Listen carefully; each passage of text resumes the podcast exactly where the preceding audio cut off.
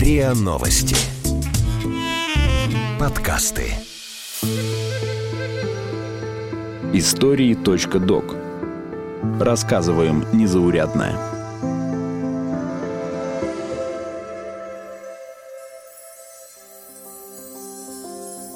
процентов ювелиров они не учились.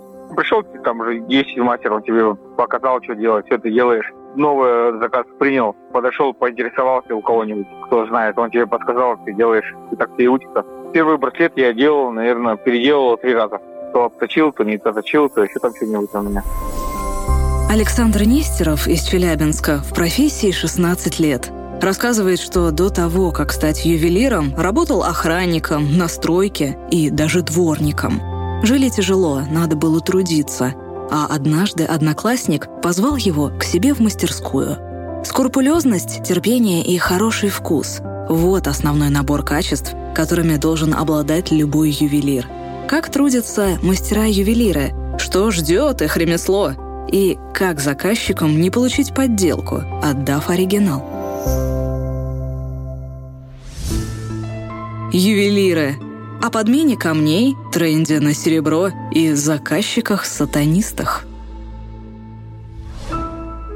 В мастерской вместе с Александром трудится 20 человек, и каждый работает сам на себя. Мастера постоянно советуются. Иногда один заказ делают коллективно. Кто-то лучше закрепляет камни, кто-то рисует эскизы, а кто-то владеет особой техникой плетения.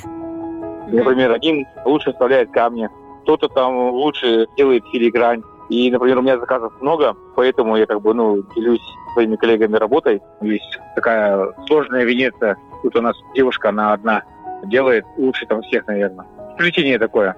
Но еще вот у нас есть коллега Сергей Попов. Вот он делает эксклюзивные работы, прям вообще, ну, как, наверное, как Фаберже. Он все делает за детальки там все ровно. Ну, делает, как он из головы все это берет. Ну, вообще классно делает таких, как вот он, ювелиров у нас вообще в Челябинске мало. Сначала ювелиры создают виртуальную модель изделия, потом делают восковую заготовку и помещают ее в специальную вакуумную форму. В нее впрыскивают расплавленный металл, а воск выплавляют. Если кто-то просит сделать новое изделие из старых украшений, то их сначала плавят, образовавшиеся бруски вытягивают в проволоку и придают ей желаемый вид. Готовые изделия полируют. И это один из самых важных этапов работы, потому что украшение может зацепиться за ворсинку полировочного станка и порваться. В одном случае его достаточно будет просто подпаять, а в другом и придется отливать заново. На заключительном этапе работы изделие отправляют на ювелирный завод, где его проверяют и ставят клеймо с указанием процента чистого золота. Только после этого украшение можно отдавать заказчику. Самый дорогой заказ, который выполнял Александр, стоил полмиллиона.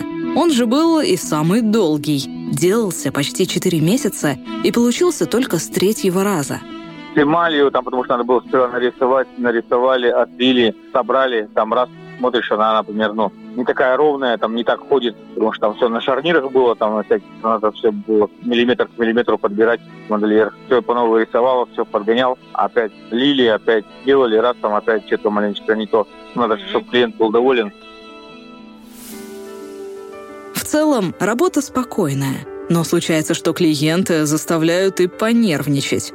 Александр вспоминает, что однажды утром к нему пришли родные молодоженов прямо в день свадьбы. Срочно были нужны обручальные кольца, купленные потеряли, а в магазине подходящих не нашли. Александр скооперировался с коллегой, и за три часа они слепили новые.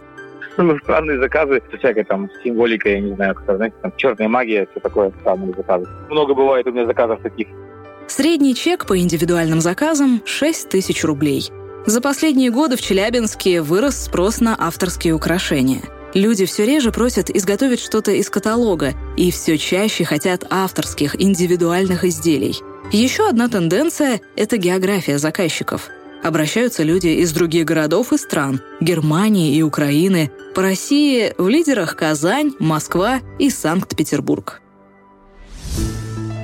Ювелиры о подмене камней, тренде на серебро и заказчиках-сатанистах.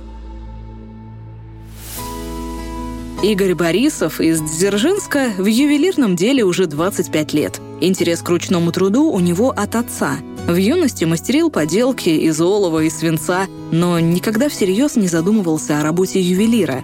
Пошел учиться на электрика, устроился работать в ТЭЦ, но через 4 года уволился. Отважился заняться своим. Игорь рассказывает. У нас была в городе муниципальная мастерская, одна единственная. Интерес у меня был, я стал туда ходить. Сначала я просто заказывал изделия, ну, там пытался что-то перепродавать в те годы, в 90-е. Только ленивый не перепродавал. Параллельно, соответственно, познакомился со всеми мастерами. Параллельно там что-то где-то ну, они неохотно делились, что-то увидишь, где-то что-то подсмотришь. Но потом в результате я все-таки сдружился с одним мастером, ну, и считаю его своим учителем. Там было как в армии, то есть тебе положили на стол, надо сделать а я пошел в гараж машину ремонтировать.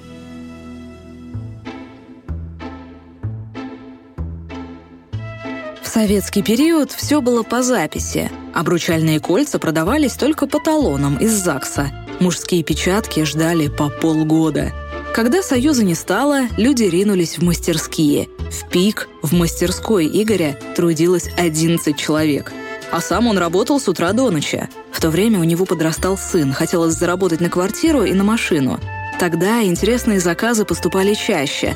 Больше людей могли себе позволить дорогостоящие изделия. Самый масштабный – цепь весом в 260 граммов. Сейчас ее можно было бы оценить в миллион рублей. Со временем приоритеты поменялись, и сегодня на эти деньги человек скорее купит автомобиль, чем золотую цепь. Игорь специализируется на религиозной тематике. Кресты, подвески, ладанки, цепи, браслеты, а еще гайтаны – кожаные или капроновые шнурки со вставками из золота. Принципиально не делает серьги. Прежде чем их смастерить, нужно учесть массу деталей, например, размер и объем мочки. В магазине с этим проще. Всегда можно примерить, а если не подойдут, то найти другие. Игорь любит работать с большими заказами подвеска 750 пробы с бриллиантами. Я делал ее, наверное, 7 месяцев. Я 6 месяцев думал, как ее делать, и за месяц потом сделал. Там просто деталировка, там очень много деталей, там больше 40 деталей, которые надо было все смонтировать. Вот, то есть поэтапно все делалось, то есть сын у меня моделировал, делал модельки, я отливал все это, потом монтировал, потом вставлял камни, потом эмаль горячую закладывал. Там 200, по-моему, 220 что ли, бриллиантов был.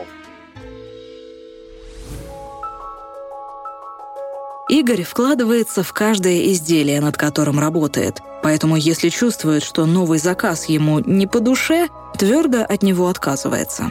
Нравится заказ, делаешь душой и практически 100% получается ну, вещь, которая человеку нравится. А когда у тебя нет понимания, нет желания это делать, то есть уже изначально понятно, что ничего хорошего из этого не выйдет. То есть, ну и смысл, то есть я буду тратить свое время uh-huh. и обнадеживать человека, поэтому в моем понимании лучше вежливо отказать. Ты берешь заказ, у тебя начинается легкий мандраж. То есть первое, ты не знаешь, как его делать. Потом ты начинаешь в своей голове все это упорядочить и раскладывать по этапам. Когда ты все разложил по этапам, ты знаешь уже, у тебя уже появляется уверенность. Ты уже уверен, что ты это сделаешь. И уже когда ты это делаешь, и когда ты, допустим, все сделал качественно, там, без косяков, без всего, то есть и уже вот на душе прям... Ну и действительно, вот как получается, что ты свою частичку вкладываешь в каждое изделие. Тех пор, как Игорь пришел в ювелирное дело, прошло уже 25 лет, и за все это время он ни дня не сидел без дела. Несмотря на то, что в их профессии есть сезонность, осенью и весной заказов бывает мало, эти дни легко наверстываются в праздники. Игорь говорит, что ювелиры хоть и не шикуют, но на кусок хлеба смогут себе заработать всегда. Ювелиры о подмене камней, тренде на серебро и заказчиках-сатанистах. Многие не хотят отдавать в мастерские свои драгоценные камни, потому что боятся, что их подменят на искусственные. Но эксперты заверяют, оснований для опасений нет, рассказывает генеральный директор Ассоциации гильдии ювелиров России Эдуард Уткин. Такие варианты возможны только тогда, когда сдаются какие-то изделия дорогостоящие, которые стоят сотни тысяч рублей, и когда есть смысл что-либо там менять. А то наш потребитель покупает изделия, эти камни, бриллианты, они имеют условное название. Они природные, да, они такого размера, что и стоят 3 копейки. Даже там выкреплять, закреплять стоит дороже, чем сами эти камни. Поэтому это надуманная абсолютно проблема подмена камней, подмена изделий. Ее не существует. Я даже ни одного примера за последние 10 лет не могу привести такого. А потом еще надо понимать следующее. У нас единственная страна в мире, где установлен жесточайший контроль за оборотом драгоценных камней. И ведется этот контроль со времен Иосифа Виссарионовича Сталина. В последнее время очень мощно развивается индустрия синтеза бриллиантов. Часто просто невозможно отличить природный от синтетического. С цветными камнями в этом плане проще. Но в любом случае только специалист при помощи профессионального оборудования сможет отличить оригинал от подделки. Поэтому, если человек все же хочет убедиться, что мастер не пошел на обман, изделие можно сдать на экспертизу в гемологическую лабораторию. Если опасения подтвердятся, то следует идти в полицию. Однако специалисты говорят, что в России гораздо больше распространена другая проблема – вот то, что у нас на сегодняшний день распространяется подделок, это когда берут изделие известного бренда и делают точную копию этого изделия. Вот это, да, есть. И вы не отличите. Очень качественно, очень хорошо. Даже лучше, чем оригинал получается. Потому что этот оригинал там итальянская фирма заказывает в Китае. Поэтому наши делают подделки лучше, чем оригиналы. Среди ювелирных изделий особым спросом сейчас пользуются те, что с цветными камнями. Еще в тренде серебро. Это объясняется тем, что раньше брали комплект на всю жизнь, а теперь стараются иметь разные, под каждый образ. Тенденции в ювелирной моде меняются медленно, поэтому нынешние продержатся еще как минимум лет 10. Вы слушали эпизод подкаста «Истории.док». Эпизод подготовила Юлия Мирей. Голос эпизода — Наталья Шашина. Звукорежиссер Андрей Темнов. Слушайте эпизоды подкаста на сайте ria.ru, в приложениях Apple Podcasts, CastBox или SoundStream, а также на Яндекс.Музыке. Комментируйте и делитесь с друзьями.